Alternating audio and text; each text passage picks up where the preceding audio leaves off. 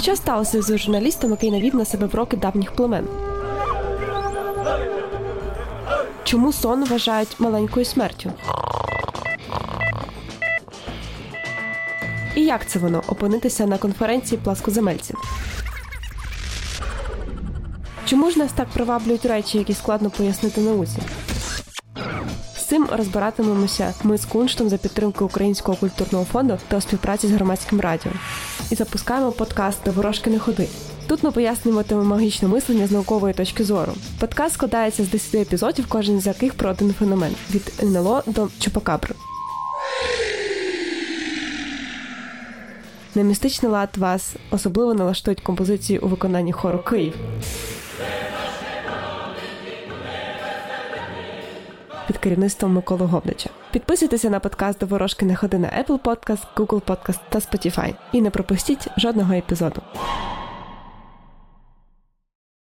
Люди бідкаються, інфляція розводить руками. Не можна просто так додруковувати гроші і ставати багатшими. Якщо ж це зробити, то ми неодмінно опинимося в умовах швидкого знецінення грошей. Таке явище має назву інфляція, і за певних умов вона нещадно руйнує економіку. Що спричиняє інфляцію і що чекає на тих, хто вирішує обіграти економічні закони? Як мала б виглядати країна, що має найбільші поклади нафти у світі? На думку спадає картина достатку й успішності, заможні, добре одягнені люди, розкішні автівки, фешенебельні бутіки. Але така картина оманлива. Насправді ця країна сьогодні перебуває у великій скруті. Її мешканці позбавлені найнеобхіднішого. Полиці магазинів порожні, електрика подається з перебоями, а вулиці міст подекуди засипані грошима, цінність яких практично зрівнялася з вартістю паперу, на якому їх було надруковано. Ім'я цій країні Венесуела. Що ж довело країну з таким могутнім потенціалом до жалігідного економічного становища? Безумовно, урядування Уго Чавеса і Ніколаса Мадуро, харизматичних лідерів, які вирішили, що закони економіки це вигаданий непотріб, що їм дано своїм власним шляхом досягти процвітання своєї країни та її громадян.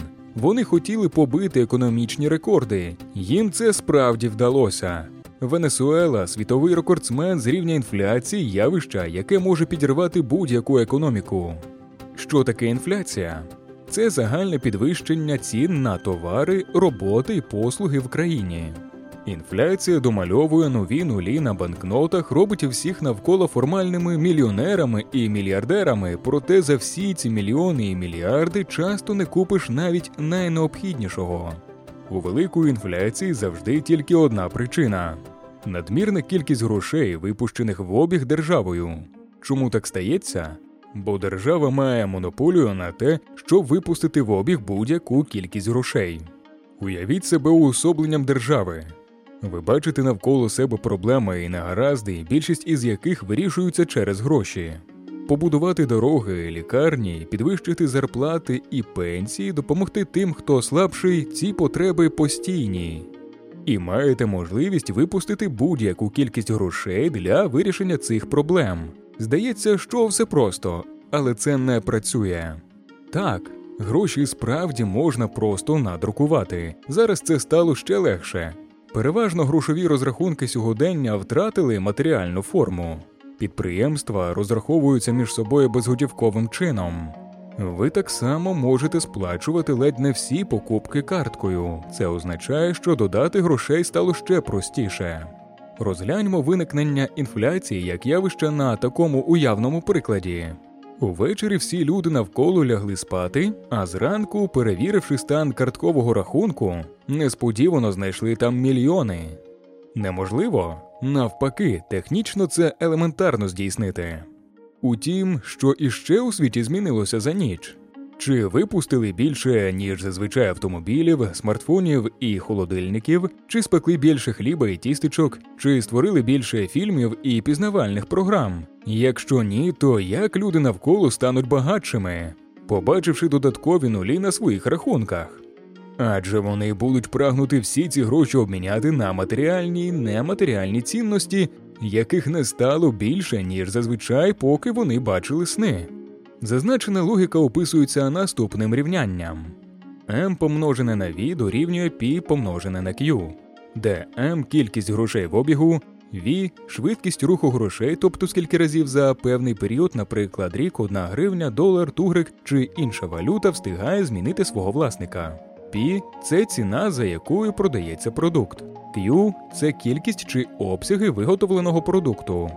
Логіка цього рівняння наступна: якщо хтось виробляє і продає, то в одну сторону рухаються товари, роботи чи послуги, а в іншу гроші. Хтось продає, інший платить за куплене, але той, хто отримав гроші, купить на них щось і собі. Відповідно, товари, роботи чи послуги за певною ціною, права частина рівняння, будуть вже рухатися до нього, а гроші, ліва частина рівняння, навпаки від нього.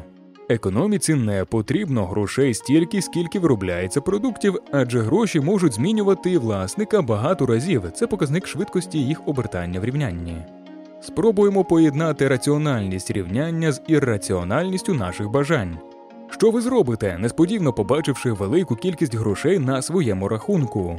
Напевно, спробуйте якнайшвидше здійснити давні бажання, купити щось, кудись поїхати. Одним словом, ви почнете витрачати швидше та більше, ніж зазвичай, а швидкість руху грошей зростатиме. Як бачимо, в лівій частині рівняння збільшаться одночасно обидва множники М грошова маса в обігу, і V швидкість руху грошей, а тому їх добуток збільшується пропорційно. При цьому обсяг Q всього того, що виробляє економіка, є незмінним константою. Але ж рівняння має зійтись. Воно і зійдеться, адже в нас залишився в правій частині рівняння множник π. Це рівень цін, який в нашому випадку має зрости не просто пропорційно раптово збільшеній грошовій масі, а ще й пропорційно добутку її зростання на нову прискорену швидкість, з якою люди полетять робити нові покупки. Наскільки має зрости пі, наскільки мають зрости ціни, виникне та сама спустошувальна інфляція. Хіба таке буває? Це ж таке просте рівняння, давно відоме економістам. На прикладі Венесуели бачимо, що така економічна неграмотність цілком трапляється і в сучасному світі, сповненому знаній інформації. Першопричина цієї проблеми завжди одна конкретні люди з надмірною владою, які вимагають надати для вирішення проблем народу стільки грошей, скільки вважають за потрібне.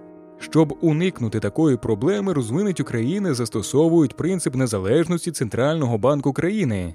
Він відповідає за рівень інфляції, але не підпорядковується ані уряду, ані президенту, ані парламенту в питанні застосування інструментів для досягнення цінової стабільності. Якщо ж Україні існує фактична диктатура, а влада зосереджена в однієї людини чи невеликої групи людей про незалежну політику центрального банку йтися не може, він буде лише виконувати вказівки влади. І саме це зазвичай стає причиною неконтрольованого випуску нових грошей і, зрештою, інфляції. Розгляньмо лише кілька прикладів високої і руйнівної для економіки країн інфляції, які надала нам історія. Відкриття Америки і 100 років європейської інфляції.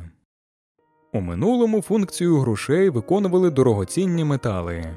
Відкриття нового континенту і активний ввіз дорогоцінних металів в Європу породив суттєве знецінення грошей і повсюдне зростання цін.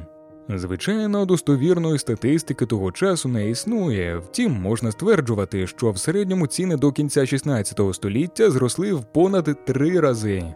Цей період увійшов в історію під назвою Революція цін. Особливо потерпали Іспанія і Португалія, які отримували найбільший потік коштовностей з колонії. Зростання цін зробило їх товари неконкурентними в міжнародній торгівлі. Країни з заможних лідерів перетворилися на маргінеси Європи. Говорили навіть про прокляття індійського золота. Німеччина 1918 рік, кінець Першої світової війни беззаперечна поразка країни та її союзників, Версальський договір, який передбачає демілітаризацію, втрату територій і сплату репарацій. Як фінансувати потреби країни? Звісно ж, маємо просто створити стільки грошей, скільки не вистачає. І ось до 1922 року грошова маса зростає в 7 разів. Утім, ціни збільшуються в 40. Інфляція пожирає країну зсередини. Грошей стає більше, але їх не вистачає у ще більших масштабах. До 1923 року грошова маса зростає в 90 разів, але ціни в 230. Починається інфляційна агонія. За чотири місяці липня до листопада 1923 року грошова маса збільшується у нечувані 132 тисячі разів, а рівень цін у 854 тисячі разів. Загальна сума німецьких марок в обігу вимірюється в той час квінтильйонами, одиниця з 18 нулями. Гроші втрачають цінність настільки, що на тогочасних картинах діти розпалюють ними багаття. Сьогодні, якщо подивитися на Німеччину, може здатися неймовірним, що в цій раціональній країні заволодів розумом та прийшов до влади Гітлер. Що це було як не бунт проти того економічного занепаду і відчаю, який принесла інфляція? Україна 1990-ті. Здобувши незалежність, країна швидко вийшла зі стану ейфорії. Економіка, орієнтована на республіки СРСР, стрімголов летіла в прірву. Грошей не вистачало, тож добрі люди в уряді і парламенті роздавали їх направо і наліво, здійснюючи чергову емісію. Незабаром практично всі українці стали мільйонерами, адже найбільшою купюрою в 1995 році став мільйон карбованців. Пляшка молока коштувала близько 100 тисяч карбованців. Гривня, як національна валюта, народилася в 1996 році. Всі наявні карбованці міняли на гривню у співвідношенні 1 гривня за 100 тисяч карбованців.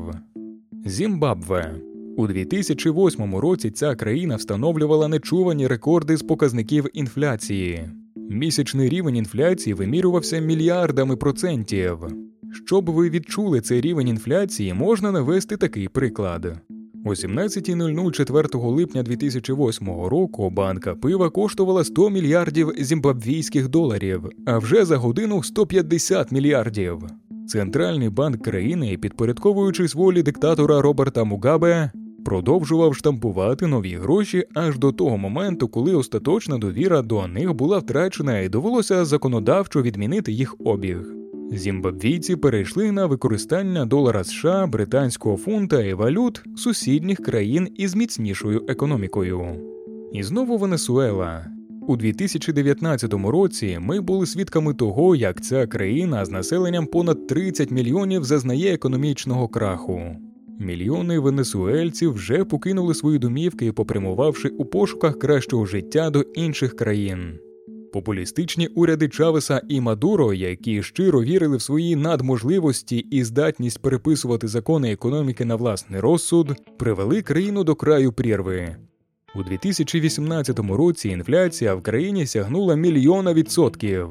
Це означає, що та річ, яка коштувала на початку 2018 року один венесуельський болівар, до кінця року мала зрости в ціні щонайменше до 10 тисяч боліварів. Що ж відбувається при інфляції і чому всі країни намагаються тримати її в стременах? Чому так уважно і ретельно вимірюють рівень інфляції, оцінюючи зміни кожної одиниці товари чи послуги в споживчому кошику громадянина? Якщо ви знаєте, що гроші непрогнозовано знецінюються, ви намагаєтеся уникнути довготермінових вкладень. Це означає, що важливі для економіки проєкти, які мають окупитися лише в довготривалому періоді, не знаходитимуть підтримки. Така ситуація вбиває інвестиції у виробничі потужності, адже для їх окупності зазвичай потрібен значний термін.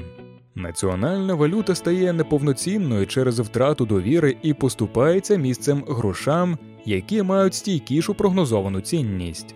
Так, гіперінфляція 90-х років минулого століття призвела до того, що люди в Україні надзвичайно прискіпливо відстежують курс долара до національної валюти, заощаджують переважно в іноземній валюті оцінку коштовних придбань, квартира, машина часто проводять саме в доларовому еквіваленті. Також можна зауважити, що доларизація нашої економіки призвела до того, що інфляцією багато наших громадян вважають саме знецінення гривні до іноземних валют. Однак це хибна думка. Знецінення національної валюти це девальвація, а інфляція це ріст цін в економіці. Іноземні інвестори відмовляються від інвестицій в країну, якщо знають, що їх виробництво буде створювати продукт переважно для її внутрішнього ринку. Адже нібито можна відносно багато зробити в національній валюті країні, але за той час, поки заробиш, цінність заробленої суми може суттєво впасти. Та й взагалі формування бізнес-плану на ринку з великою інфляцією передбачає, що ще на етапі планування будуть глибокі сумніви, адже попит і ціни поводитимуться вкрай непередбачувано. Чи є зворотний процес зниження цін, який звуть дефляцією, бажаним в економіці? Саме його зазвичай щедро обіцяють політики напередодні виборів. Насправді ні. Усі розвинуті країни бояться дефляції і уважно стежать за тим, щоб її не допустити. Чому так? Бо економічна історія вказує на те, що дефляція є ознакою кризи. Під час Великої американської депресії, глобального економічного спаду 1930-х років це не приносило людям задоволення. Коли ціни знижуються, то ви не купуєте сьогодні, бо знаєте, що завтра стане дешевше. Тож через нестачу попиту виробники змушені ще зменшити ціни, щоб продати вже вироблені продукти. Щоб не увійти в збитки, вони мусять скорочувати виробництво і витрати включно із заробітною платою. Люди втрачають роботу, не мають грошей, тож попит ще падає, чим запускає новий виток спадного дефляційного циклу. Тому розвинуті країни прагнуть утримувати інфляцію в помірні 1-3% на рік. Чому економіка вважає наявність такого помірного рівня інфляції позитивним явищем? Бо якщо інфляція завелика, вимірюється десятками відсотків, люди не вірять у здатність грошей зберігати цінність. Якщо вона маленька, але присутня, всі знають, що гроші нехай повільно, але втрачають цінність. Тож люди не стануть зберігати їх під матрацом, а вкладатимуть у вигляді депозитів, цінних паперів чи в інший спосіб, намагаючись отримати дещо більший за інфляцію відсоток. Вони також купуватимуть сьогодні, бо завтра може стати трохи дорожче. Такі дії призводитимуть до того, що гроші знаходитимуть тих, хто шукає можливості їх позичити чи залучити у свої проєкти, а платоспроможний попит знаходитиметься на високому рівні. Помірна інфляція спонукає шукати грошам застосування, а це позитивно впливає на економіку. Тож помірна інфляція, яка вимірюється одиницями відсотків на рік, схожа на підтримку м'язів у тонусі. Вона змушує коліщатка економічних механізмів рухатися швидко. Проте, коли та чи інша особистість починає вважати, що може обійти економічні закони, намагається зробити людей заможнішими і щасливішими на швидкоруч, роздаючи їм гроші і сподіваючись, що вони зможуть дозволити собі більше, то економіка країни отримує надмірну дозу стероїдів, тож її занепад як цілісного організму швидко прогресує. Інфляція супроводжує наше життя. Розуміння її природи дозволяє позбутися рожевих окулярів, коли шлях до економічного процвітання здається легким і невимушеним. Благі наміри часто несподівано виявляються лихом. Якщо вам сподобався подкаст, поставте нам 5 зірочок, напишіть коротенький відгук, порадьте друзям та знайомим. І буде вам наука!